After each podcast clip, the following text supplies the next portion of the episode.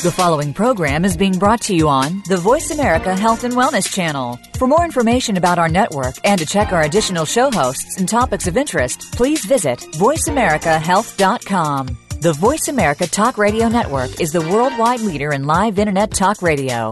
Visit VoiceAmerica.com. The views and ideas expressed on the following program are strictly those of the host or guests and do not necessarily reflect the views and ideas held by the Voice America Talk Radio Network, its staff, and management.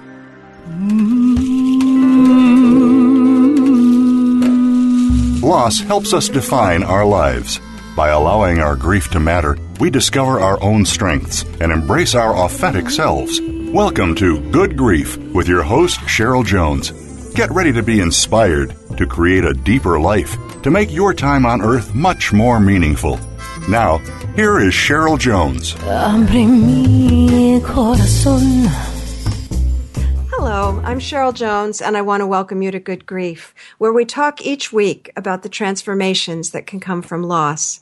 Today I'm talking with Lucinda Weatherby. Lucinda has an MA in psychology and is a writer and grief counselor who has a passion for sharing her experience of her infant son's birth, life, and death.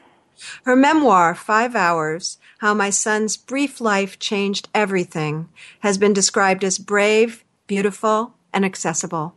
She runs support groups and does individual sessions for bereaved parents and is a board member of WinterSpring, a grief support nonprofit in Southern Oregon. She loves to hear from readers and anyone interested in grief, and she can be reached through her website, www.fivehoursbook.com. Welcome, Lucinda. Thank you. So, Great to so happy here. to have you and talk talk about I've I've had several interviews about infant loss or stillbirth, uh, that that whole um, type of loss, and I think it's so important that we're that we're getting those messages out um, with your book and many other things that I've that I've been exposed to doing the show. Yeah, me too. Um, and unfortunately, it seems to happen more often than we think. You know, even in our culture with such advanced medical care, and um, you know, it's so I'm I'm definitely a big believer in you know giving um, everyone the message that it's really okay to talk about these things and helpful.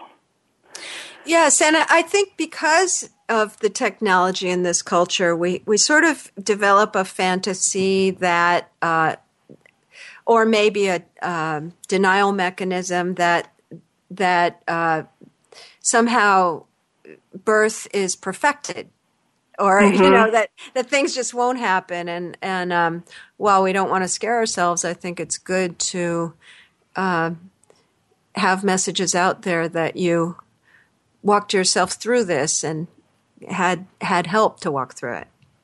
Yeah, absolutely. And that that was one of the surprising things to me was just how how um, amazing the support was on all levels, even without preparing for this at all. You know, we had no idea going into the hospital. We thought we were going to go in for a birth, and we went in and we had a birth and a death, and the just the support from the entire spectrum of people that were there for us there were a couple of exceptions maybe out of you know hundreds and hundreds of people but for the most part we um we just were really really held you know from medical professionals to midwives to friends to family. Um so yeah in that way the book i think is th- there's a positive message. Because I think right now there's so much in our culture about how badly we do death and how much there's a need for more grief support and more awareness. And and, and I see that. It's kind of a paradox you know because I do think that there's a huge um gap between where we could be you know where we are and where we could be on um the death and dying um spectrum. But I do I think it's getting a lot better. And my experience was I didn't go looking to find out you know how it was to go through a sudden death in our culture. But I really um really felt held in very surprising ways It's wonderful to hear that. And as I know from doing this show somewhat somewhat unusual if it if you haven't had time to cultivate it. That's certainly my experience, but we had, uh, with my wife's death, years and years Yeah. and years to cultivate that and to become um, more uh, educated, for one thing, and just. Um, our friends became educated in the pro you know a lot Right. of with a Right. very long time to do it so i think it's remarkable that with no time at all um, you found that for yourselves or it found you in a way Yeah, I know that was. I mean, that was one of. um Yeah, the takeaways for me was like, you know, I.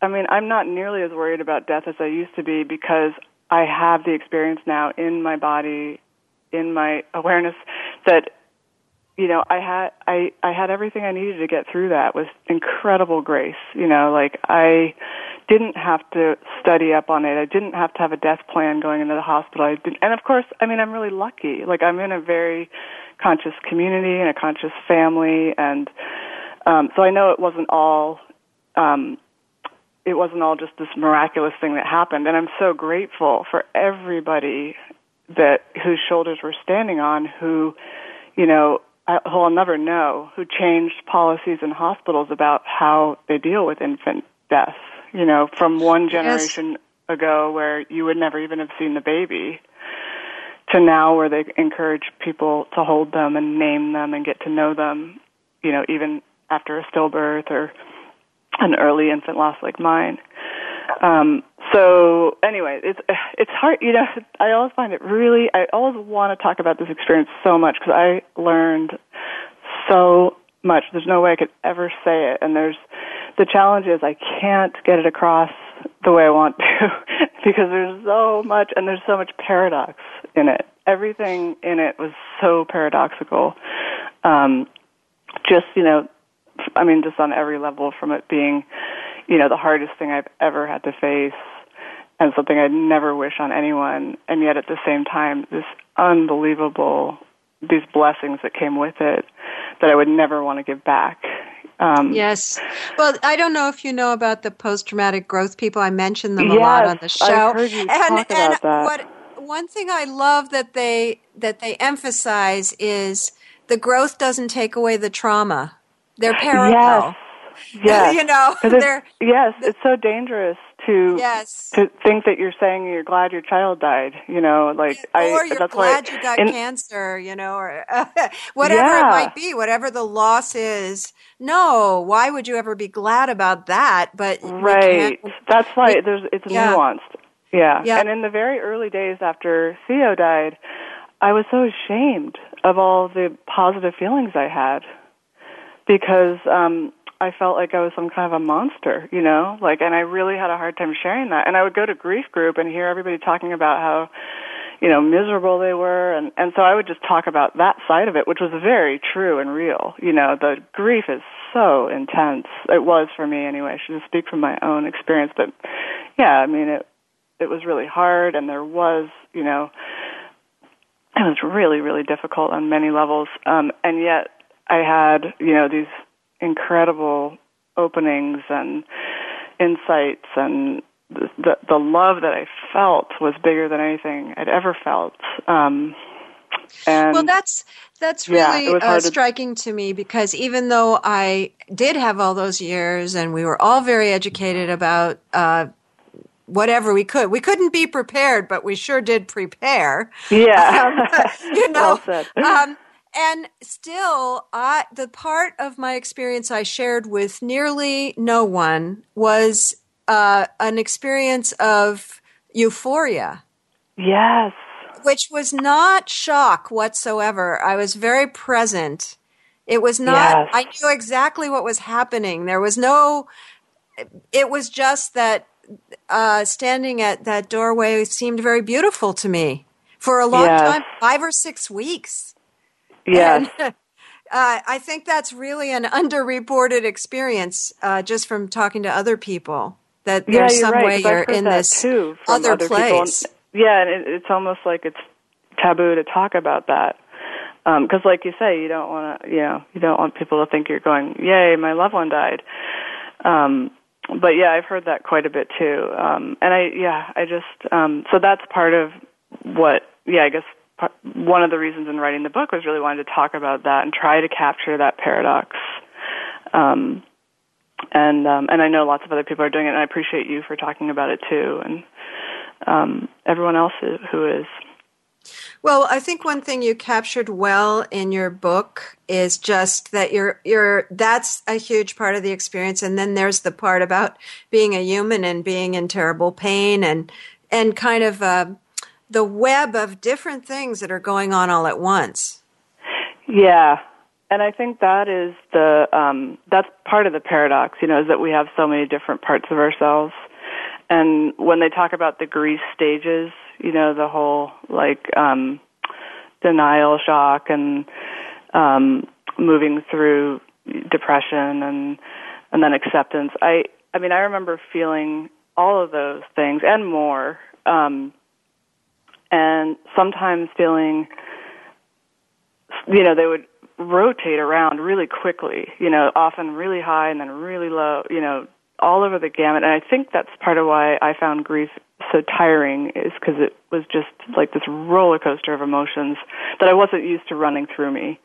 Um, Absolutely. Um, and then also feeling some of them at the same time, you know, like being aware there's a part of me, this wailing mother who is just absolutely like tearing her hair out and screaming and wanting her child back and there's that part of me that will never go away.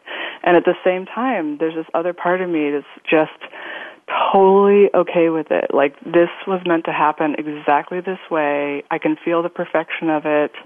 I am so okay with it I feel, you know, just I'm so like, and both of those sometimes those notes would like play at the same time, and it's very strange. Yes, um, yes. I don't know if you've seen. Uh, it's been running around the internet a uh, a little graphic where on one side is a bell curve that describes all the stages of grief and you go down and then you go up and very organized and next to it is a tangled mass of of um, lines intersecting, yeah. you know, a jumble of, and uh, uh, this yeah. is what they call. Well, this is how they describe it. This is how it is, kind of. Thing. Right. I think I have seen that. Yes, and I, yes. it's really, really accurate for me because it very, is. very just, much for me too. Um, I'd yeah. like to uh, have you read a little bit from the book to give listeners a sense of um, the book for one thing, but also this first section, the the very beginning of the book, uh, to me, sort of captures the the um, terrible shock, and then at the same time, what you're talking about was this kind of uh, pre predestined. Uh-huh. You, you combine those two quite well. Could you share that? Yeah, the, from the opening paragraph. Yes. Yeah. Okay. So no one will ever know when or why the chromosome splits the wrong way. It could be the sperm, but more likely, because of my age, 35, it is the egg that carries faulty information. I've traveled a lot this year, several round trips to Costa Rica and England, the radiation from airport x ray machines blasting my body. Not long before conception, I treated the boys for head lice, pouring noxious smelling shampoo onto my hands to kill the bugs and their eggs. Later, I will darkly recall that I disregarded the instructions cautioning users to wear gloves. However it happens, the embryo is doomed from the start. As its first cells begin to split neatly into pairs, the 13th chromosome adds an extra chromosome to each new cell over and over again. First two, then four, then eight, then scores, then hundreds, thousands, millions, and billions of cells, all with faulty instructions on how to construct a body. It's estimated that between 95 and 98 percent of such cases are miscarried early on. Many of the remaining embryos are detected by prenatal screening and aborted or are miscarried or stillborn later. But against the odds, our embryo will grow to be a fetus, and the fetus will make it to full term and survive the birth process. we'd have better odds of being struck by lightning. What what I really felt when I read that was the mystery of our losses. Mm-hmm. That there that there really there is something remarkably mysterious about this whole life and death thing that we can't ever nail down entirely.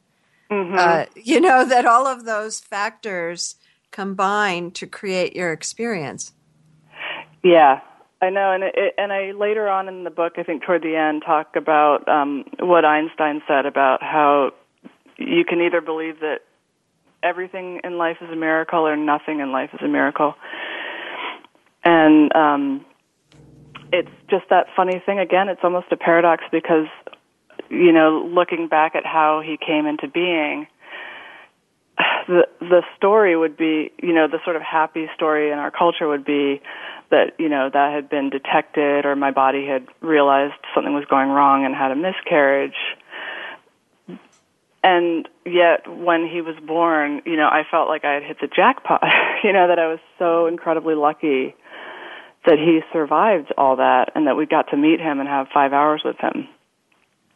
And you know that again it was yeah like you're saying it's such an incredible mystery like um how you know how it all happened it doesn't seem I, mean, I guess you could believe it was all just sort of you know the outcome of the decisions we made along the way like not to have prenatal testing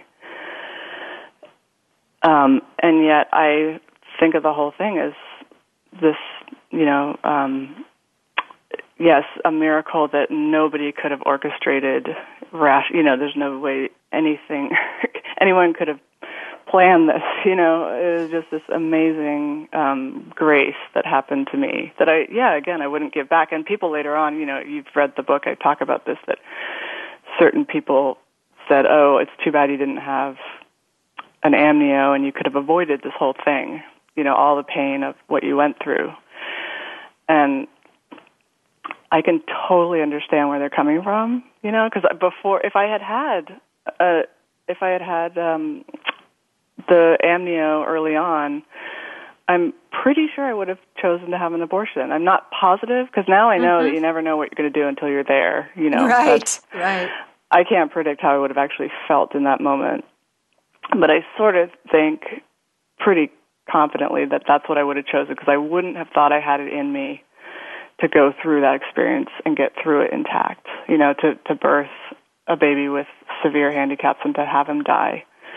Um, so I think I would have picked what I would have seen then as the easy way out. Let's just have an abortion, forget it ever happened, try to get pregnant again.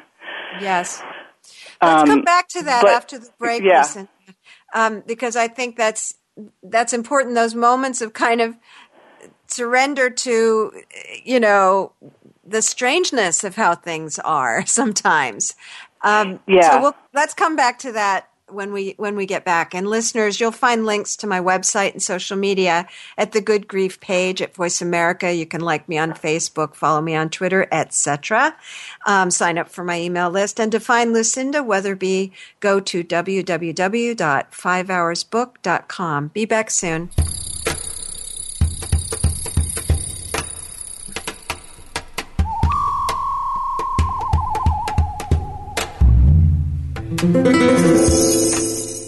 Become our friend on Facebook. Post your thoughts about our shows and network on our timeline. Visit facebook.com forward slash voice America. Much of the time, the illnesses that people feel are simply symptoms, and they mask the root cause of what the real health problem is. You can take back control of your own health, starting with Billionaire Healthcare. This program is hosted by Ashley Black and Dari Samia. Our program will introduce you to fascia, which is the knowledge of the living matrix. This bit of knowledge can bring you the health secrets that only the rich and famous have known. Until now. Listen Mondays at 10 a.m. Eastern, 7 a.m. Pacific on Voice America Health and Wellness. Tune in every Tuesday for C. diff, spores, and more with hosts Nancy Caralla and Dr. Chandrabali Ghosh. Our program is to provide information about C. diff, healthcare associated infections, and more. Nancy is a C. diff survivor, healthcare professional, and the founder and executive director of the C. diff Foundation.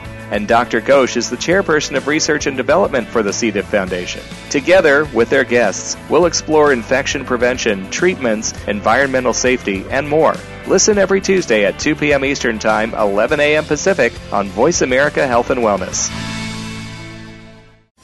We're making it easier to listen to the Voice America Talk Radio Network live wherever you go on iPhone, Blackberry, or Android. Download it from the Apple iTunes App Store, Blackberry App World, or Android Market.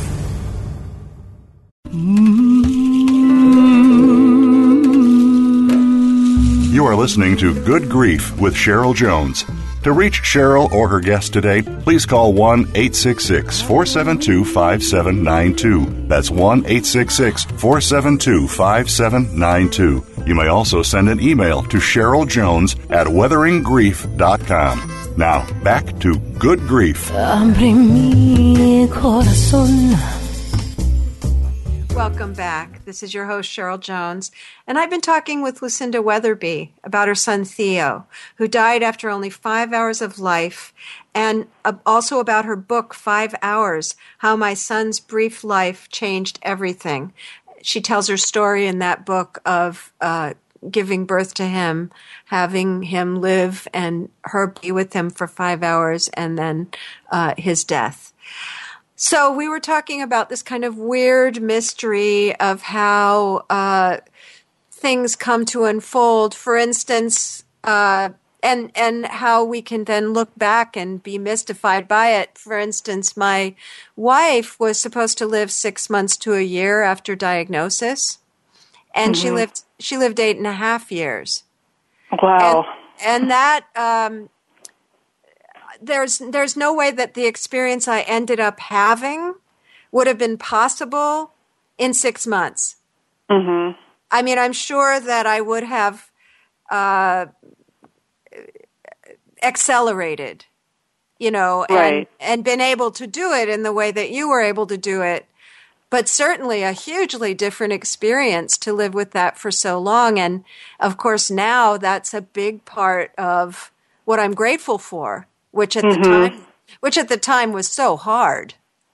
Uh, right. But uh, so I, I understand what you're saying that the very same things that people would think you would want to avoid or want to have avoided a, a very long illness or a uh, a kind of predetermined loss that you could have avoided. Some, you know, uh, yeah that really yeah. those are the things that become very emblematic of the experience yeah?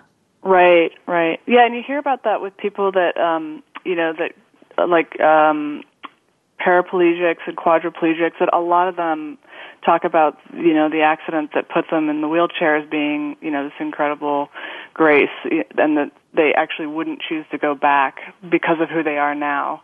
Um and you hear that and i remember hearing that before this happened and thinking that can't possibly be true. They're just trying to make something out of a bad situation. Um but i know now the the truth of that for me you know that um well that and in a way aren't I, I would say lucinda aren't both true like they are trying to make something out of a bad situation yeah, that's yeah. what we do and yeah we that's really true and that's i guess that's part of the the message is like yeah that we're really able to do that like we're all incredibly resilient and able to adapt and we have these fear stories that I could never live with that. I could, you know, I totally didn't believe I was a person who could survive the loss of an infant. I just didn't think I had that in me, and I didn't think that that was going to be sent my way because I didn't think I had it in me to get through it. And as I if think, we have that kind of control, huh? Yeah, exactly, exactly, right. And um, I that's one of yeah, and that's one of the things now that I have a deeper sense of confidence in myself and in everybody else that we really we can bear our burdens. Um, and that yeah and and and it's okay you know. But there's i don't know there's just something um something about how it can be trivialized or something um there's it it's not i don't know how to put it into words but um yeah i think what you're saying is true that both both are true. We are we're making the best of a difficult situation. And yet it's not quite that simple. It's just more you know nuanced and layered more, and right Yes. And hard to talk about, which is part of why I like the challenge of trying to talk about because it's worth it. You know, like, it is worth it. It is, that's that's why I do Yeah. this every week. exactly. That's exactly why, to try to, It's a uh, great, great challenge. really really put faces on that because it's so uh, so very very common this experience of making something out of a bad thing and yet Yeah. there's so so little talk about it out out there more more as time goes on but still somewhat limited uh, this Yeah. It's Yeah. hard it's hard it's hard to talk about for me it's hard to talk about it and feel like I really can you know, words kind they're they're inadequate. Words are very um you know, they're just conceptual and to to describe a truth is really um difficult with just words. But like yeah, like we're saying, I think it's totally worth trying because we can point to things and then also you know validate for everybody else who's you know who's had that experience that yeah it's a, it's it's normal and we can talk about it and um try to talk about it I also Yeah. think there's an aspect, at least for me, um, you know, something something terrible happens, and then typically people around you want it to be all good or all bad. Uh, either either your lost loved one has gone to a better place, so why feel sad, or um, you know, how are you? How can you possibly be living through this? There's not a whole lot in between. yeah And Yeah. so for for me the idea that actually we're we're very grief is very complex and uh, one thing I used to say is to to grieve you have to be able to feel at least two things at the same time. Um, I love that that. are in contradiction you know that that's, the that's nature of great. it. Yeah. Usually and 10 I or do- 12 I mean, I but at least two you know that resonates with you huh? Yeah, I uh, that's a good one. I still um I still find it hard, you know, as as like somebody you know, I've been talking about grief and working as you know in the grief field for the last 10 years and writing about it. And and I still find it hard to talk about um you know, a friend of mine's mother just died and I was writing him an email actually this morning and I just it was so hard to find the right words, you know, even for me, and which you know I feel like I I should be a little better at this by now, but I think it is kind of the limitations of language and um and I just couldn't seem to say anything that didn't sound either one way or the other, you know, like you're saying, either too positive or too negative. It's hard to capture um yeah, the paradox in, in a in a single sentence or in a paragraph, whatever. Yeah. So um though, yeah, I- I, yeah I have I think sense that's a lot of that why grief is something that we're not that comfortable with um, talking about. For Um, sure. I think yeah. maybe the, the difference is knowing that it's better to speak if, even if you don't know exactly what to say or not. Just, you know, say, say something Yeah, and, be ready to I- be stand correct yeah. to stand Yeah, show you know show up. Don't um yeah, I mean so many I remember before this happened to me just sometimes avoiding people that were grieving because it was easier than you know saying the wrong thing or hurting their feelings or whatever. And um and now I definitely err on the side of saying too much. Um and um yeah, I I I still remember the people that didn't you know write or email or call um yeah, after Theo because you're so you're so uh, bare naked. Everything just kind of gets in and lands, doesn't it?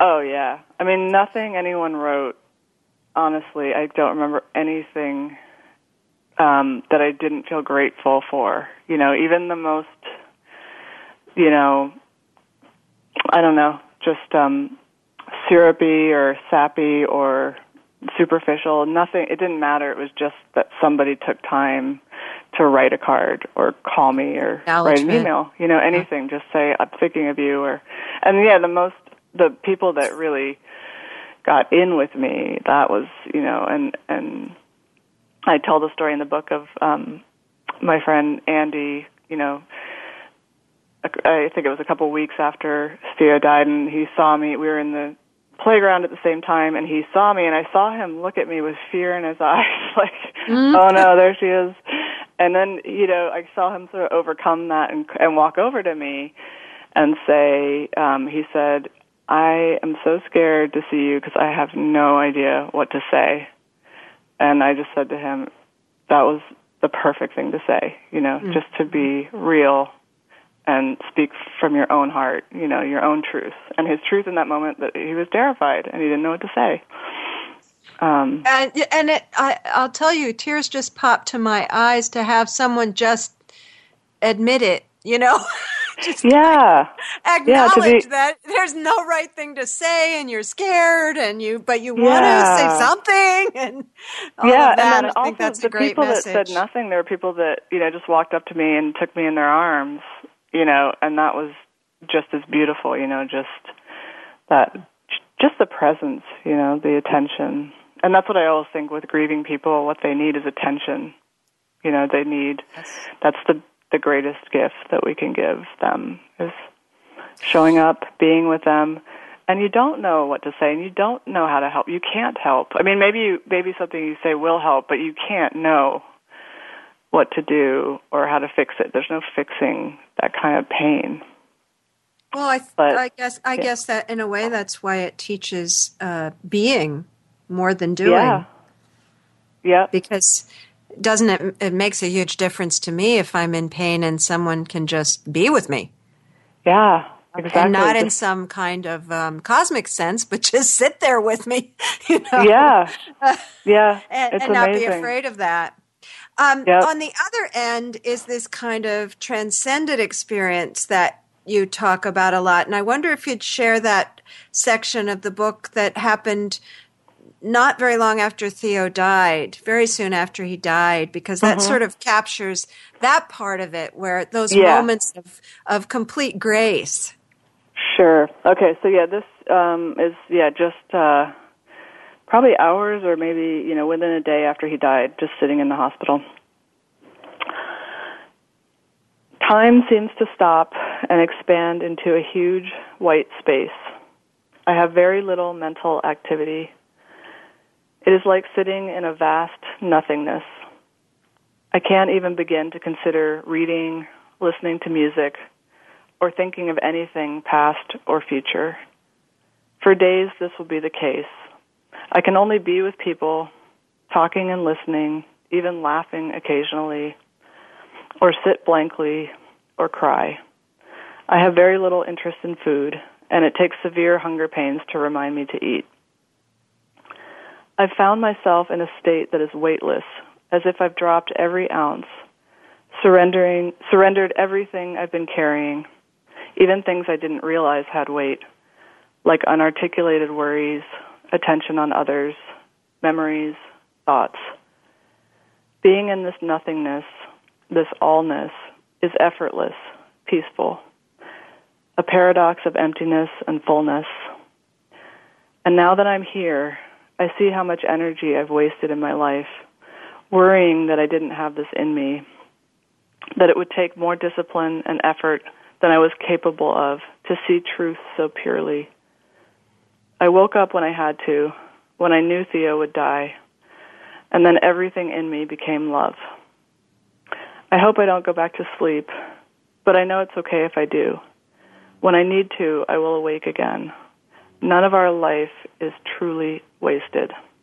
We will always land here in the end. I, I really like that. Um, when I knew Theo would would die, then everything in me became love. Uh, you know, I, I've talked with a lot of people. I'm thinking of of um, a guest I spoke with who was the victim of a hate crime and uh, wasn't expected to live, then wasn't expected to walk. Very long recovery and very um, uh, transported in the early times of it in another space. And um, when she started to recover, um, the, the, psychiatrist and psychologist, all of them came in and said, uh, okay, it's important to get angry. And she said, I'm not angry. and I'm not going to Wow. waste my energy on being angry. I'm going to be love. And she wow. she's still today I I know her personally. That is her. She just Wow. doesn't have anything but that she can be upset about things. She can be upset about things, but she just you can't find much but love in her. Wow. Wow, that's And- beautiful. Yeah, I think I think we're talking about that same space in in what you just read. That space where that's really the bottom line. Yeah. Yeah, it it um for me, I yeah, I never I never had that, you know, I I've heard that before, you know, love is greater than everything and yeah, you know, and, and hoped it was true. Um but I've never had such an incredibly, you know, full and visceral and real experience of that. Um, and it is, I mean, it it really is related to to death, and that you know, once we face death, there's really nothing to fear. Um, and I was, you know, as you read in the book, leading up to that moment when they gave us his diagnosis, you know, it was the most terrifying time of my life. I was just in this hell realm of imagining what could be wrong with them and what we were facing and you know wanting to help and make them okay. And you know all just it was just ter- terrifying.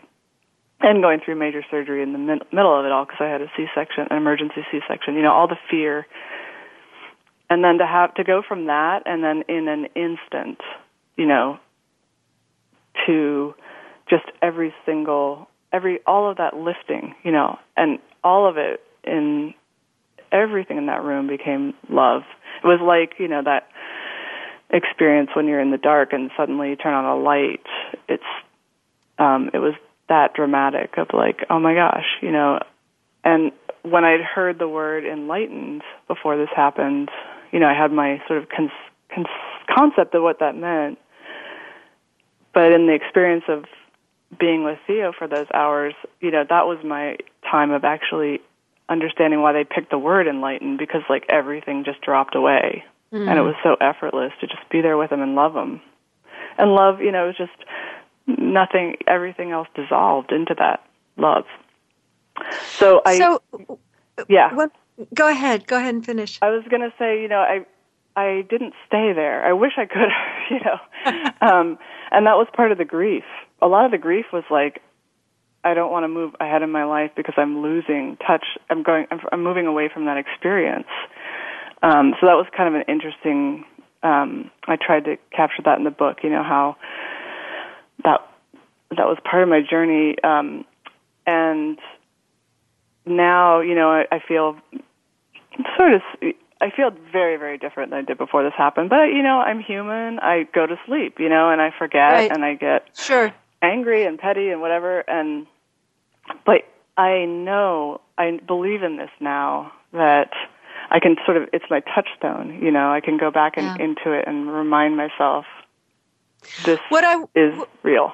You you went exactly where I want to go after this next break, which is coordinating uh, kind of our physical life, you know, all of the ins and outs of that with that state. Uh, and you're talking about that, how hard that is to do. You can't stay, uh, most of us anyway, can't stay in that place all the time. So I want to talk more about that when we come back. Okay. And and listeners, you can find me at Voice America Good Grief page or at weatheringgrief.com, my website.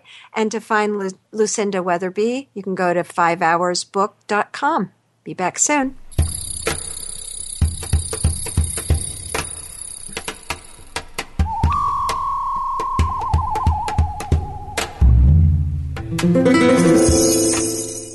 Become our friend on Facebook. Post your thoughts about our shows and network on our timeline. Visit facebook.com forward slash voice America. Much of the time, the illnesses that people feel are simply symptoms, and they mask the root cause of what the real health problem is. You can take back control of your own health, starting with Billionaire Healthcare. This program is hosted by Ashley Black and Dari Samia. Our program will introduce you to fascia, which is the knowledge of the living matrix. This bit of knowledge can bring you the health secrets that only the rich and famous have known. Until now. Listen Mondays at 10 a.m. Eastern, 7 a.m. Pacific on Voice America Health and Wellness. Tune in every Tuesday for C. diff, spores, and more with hosts Nancy Caralla and Dr. Chandrabali Ghosh. Our program is to provide information about C. diff, healthcare associated infections, and more. Nancy is a C. diff survivor, healthcare professional, and the founder and executive director of the C. diff Foundation. And Dr. Ghosh is the chairperson of research and development for the C. diff Foundation. Together, with their guests, we'll explore infection prevention, treatments, environmental safety, and more. Listen every Tuesday at 2 p.m. Eastern Time, 11 a.m. Pacific on Voice America Health and Wellness. We're making it easier to listen to the Voice America Talk Radio Network live wherever you go on iPhone, Blackberry, or Android. Download it from the Apple iTunes App Store, Blackberry App World, or Android Market.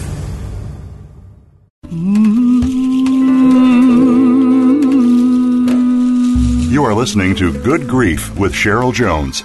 To reach Cheryl or her guest today, please call 1 866 472 5792. That's 1 866 472 5792. You may also send an email to Cheryl Jones at weatheringgrief.com. Now, back to Good Grief.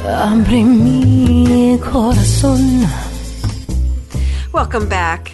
I'm your host, Cheryl Jones, and I've been talking with Lucinda Weatherby about her son Theo and the book she wrote, um, Five Hours How My Son's Brief Life Changed Everything. We've been exploring just what what changed for both of us actually following very significant uh, deaths in our lives.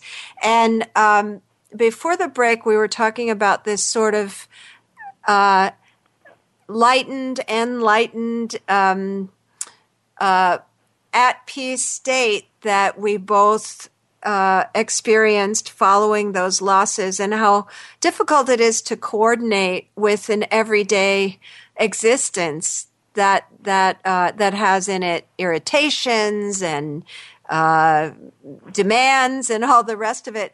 One thing I was very interested in talking with you about, Lucinda, is parenting in that state. Uh, because I know you have two other children who were pretty pretty young at that time. What seven and nine? Am I remembering uh, that? Yeah, eight and ten actually. Close. Eight and ten. Um, you know, still pretty high demand ages. I, I actually had a two and a half year old that was more demanding. Wow. But, you know, yeah. so, on some levels, but but not on others. Uh, maybe mentally less demanding in some ways, and just. Um, boy, I remember if I could stay in that state of just being with uh, Joanne, my wife who died, I was fine. Yeah. And and I, you know, I might cry, I might scream, I might do whatever, but I was fine with all of it. Everything was fine. But it was those moments where I had to deal with uh, the rest of life that were more difficult. Did you find that for yourself? Yeah, I certainly did. Um, I I remember. I mean, I'm not sure if it's exactly what you're talking about, but I do. I do remember. Um, you know, it took me.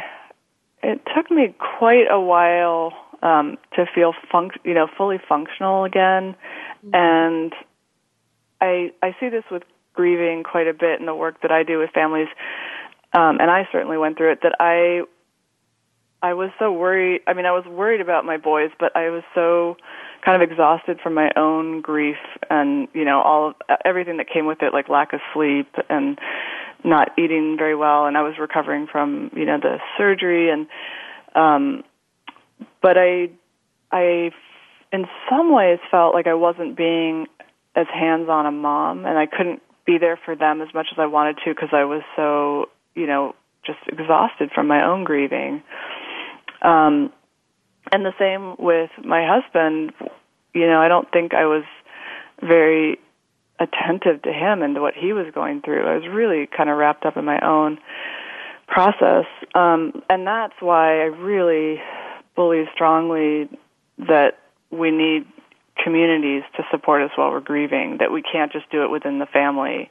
and often with couples, I see that you know the the wife expects the husband to be their primary support person during a loss, and same the other way around. And and there's also a lot of disappointment, like, oh, I thought they were going to be here for me, and they're not, and they're um, you know, you often hear of, of couples breaking up after losing a child, and I think that has something to do with it. That the, um, the expectations are really high. So I, my kids went to um, our local grief support children's program for a little while, and they got to be with adults who weren't actively grieving and who could be with them and who understood about grieving and how kids move through that.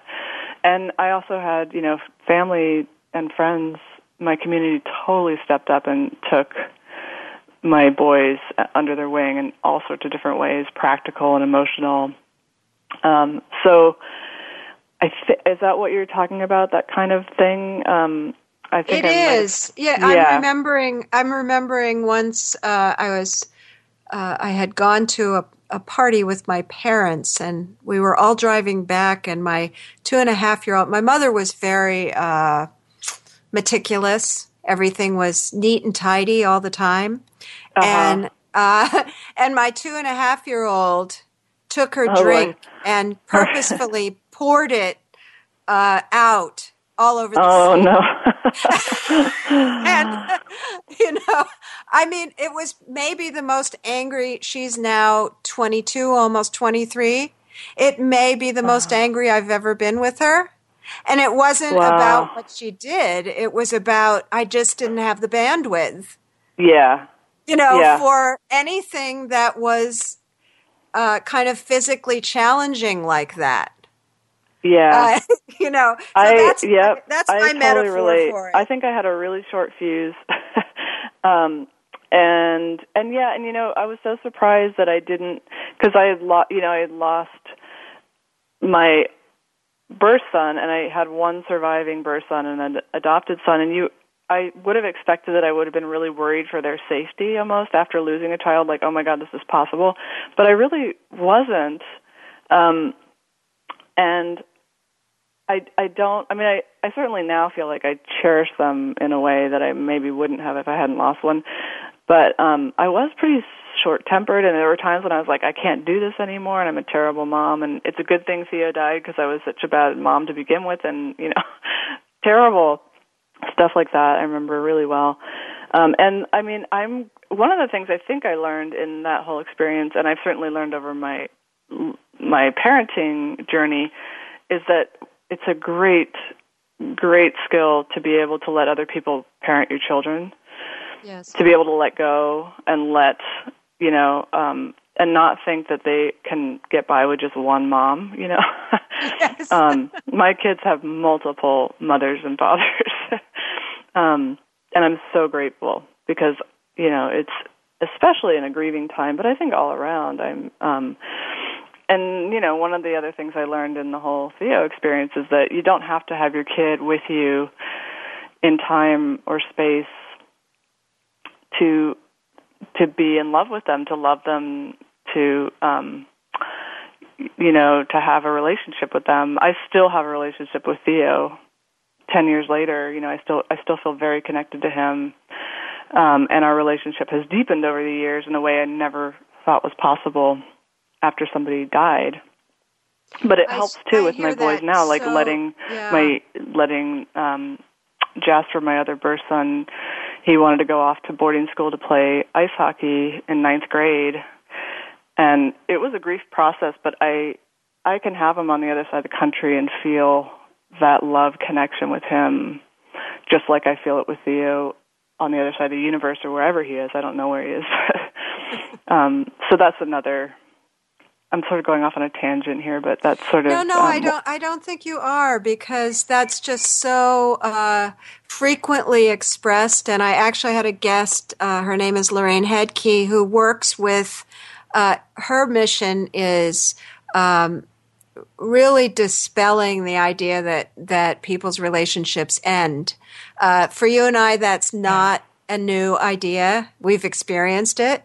Yeah. Uh, but she works a lot with continuity, like before people die, creating uh, uh, actually talking about ways the relationship will continue together. Oh, I love that. And and uh, nourishing it. You know, Yeah. how is it you would like to be carried into life post death? And you know, she's she does some very strong work on that, and I just think that's so so important. Yeah, I love Uh, that. Yeah, I love that, and it just takes away so much of the fear of physical death. Um, for me, you know, I'm definitely. I mean, I still don't want to go through it. You know, that like the human mother it's in di- me and my it's the body. dying part. Huh? yeah. um, but I do. I just have um, this. Yeah, this knowing that there's so much more available than than you know we think than the animal part of us knows. You know, and um, yeah, and I love that. And it's such a fun. It's been um, yeah, just this magical journey. You know, just and so you know a lot of a lot of the shock when Theo died was just this terror that like that's it. We only got this much time with them. It's over, and you know um, that finality was just and that that terror that like you know he'd be forgotten and um that his life wouldn't mean anything because it was only 5 hours long. And that, you know the the evidence has really been so different um and what a joy to be able to see that. And that's part of why I wanted to share it you know just like wow like we I certainly went into um that experience with so little imagination about what was possible I, I, it's a good moment for you to read uh, the section that you wrote about ten days after Okay. uh, he he died. I think. Yeah. uh, it really fits in with that, that, with that um, idea. Yeah, I like because it, it captures a little bit of that. One of the paradoxes of um, of infant loss, certainly. Um, okay. Yes, I'm talking about um, the euphoria that you mentioned, and so maybe it's not just infant loss. This could be any any death. Maybe so. yeah. Okay, I feel strange about it. Like there's something wrong with me for my unexpected happiness. For feeling so deeply blessed, the way new couples feel when they listen to sappy songs that must have been written just for them. Knowing that all of time has been leading up to this moment, to this burning emotion that makes life clear and beautiful and perfect at last. How can a mother whose baby was born with a fatal flaw, his organs weak and malformed, a baby who lived only five hours, how can this mother feel so happy? How can she cry with joy? How can this mother rejoice and feel blessed beyond anything she ever imagined? Is this a secret only the deeply bereaved know? Or is it the rare convergence of birth and death that has created this odd mixture of exuberance and extreme sorrow? Maybe I am just experiencing the side effects of massive hormone swings, endorphin rushes like the ones I had postpartum with Jasper. Then the newborn high was tempered by the awesome responsibility of caring for a helpless infant around the clock, an infant who could be cold or hungry or colicky or stop breathing at any moment. But with Theo, there is no worry because the worst has happened, and I am not responsible now, not afraid for his physical well being. Does this account for the pure exhilaration? Or maybe, just maybe, I am feeling this way because Theo was as extraordinary as I believe he was, and being chosen by such a soul explains this otherwise inexplicable sense of blessing, of grace, this secret sense that I am the luckiest mother who ever lived. Yes, I, I think I think it uh, it certainly reminds me of that moment of loss in my life. Mm-hmm. So um, definitely familiar Yeah. that state. So Yeah. I have to think it's not just about uh, your, you know, uh, Hormones or yeah. uh, yeah. That yeah, I mean, I was trying to explain it because I'm like, this is not what I was expecting. You know, I was expecting Yes. flatline sadness and despair. That's what I projected onto people who lost babies or anybody they loved. Um, but yeah, that's why it was so so surprising, and I so wanted to share it. Like, wait a minute, like, don't believe what you think. You know, um, it it's you know it's different and yet that shame of like um people are going to think i'm crazy and that's i think why grieving people often feel crazy um the extremes you know and the extremes and, yeah and, yeah. and uh you know the what to say thing it's it's less what to say it's maybe more what to ask because yes. uh, you don't yes. know which moment you're going to find the person in I know. I know. so, what would you, Yeah. what you, what would like, you actually yeah, say? like genuine curiosity. Like, what is it like for you? What's Yeah, going on right now? How- yeah, What is, what is going on inside? yeah. Lucinda, I really a- want to thank you very much for being here today. I've enjoyed it immensely, and I hope we'll we'll find a way to work together and keep in touch. And send me everything you do so I can uh, let other people know. Thank you, Cheryl. I've really enjoyed talking with you. Um, and listeners, to find Lucinda Weatherby and her excellent book, go to fivehoursbook.com. Next week, I'll welcome Aida Salazar. By cosmic coincidence or, or divine grace, she also lost a child after three weeks of life. As an artist, writer, and educator, she uses her work to explore life's deeper questions. Her memoir, in the in the womb of love, which she's just completing, it's not actually published yet, but the writing is uh, she's it's got to be published. It's beautiful. Tells the story of her first child and her experiences becoming pregnant and having her first living daughter very shortly after that child's death. This has been Good Grief with Cheryl Jones. I look forward to being with you again next week for another meaningful conversation. Thank you so much for joining us for Good Grief. Please come back next Wednesday at 5 p.m. Eastern Time, 2 p.m. Pacific Time for another edition featuring your host, Cheryl Jones, on the Voice America Health and Wellness Channel. Have a meaningful week.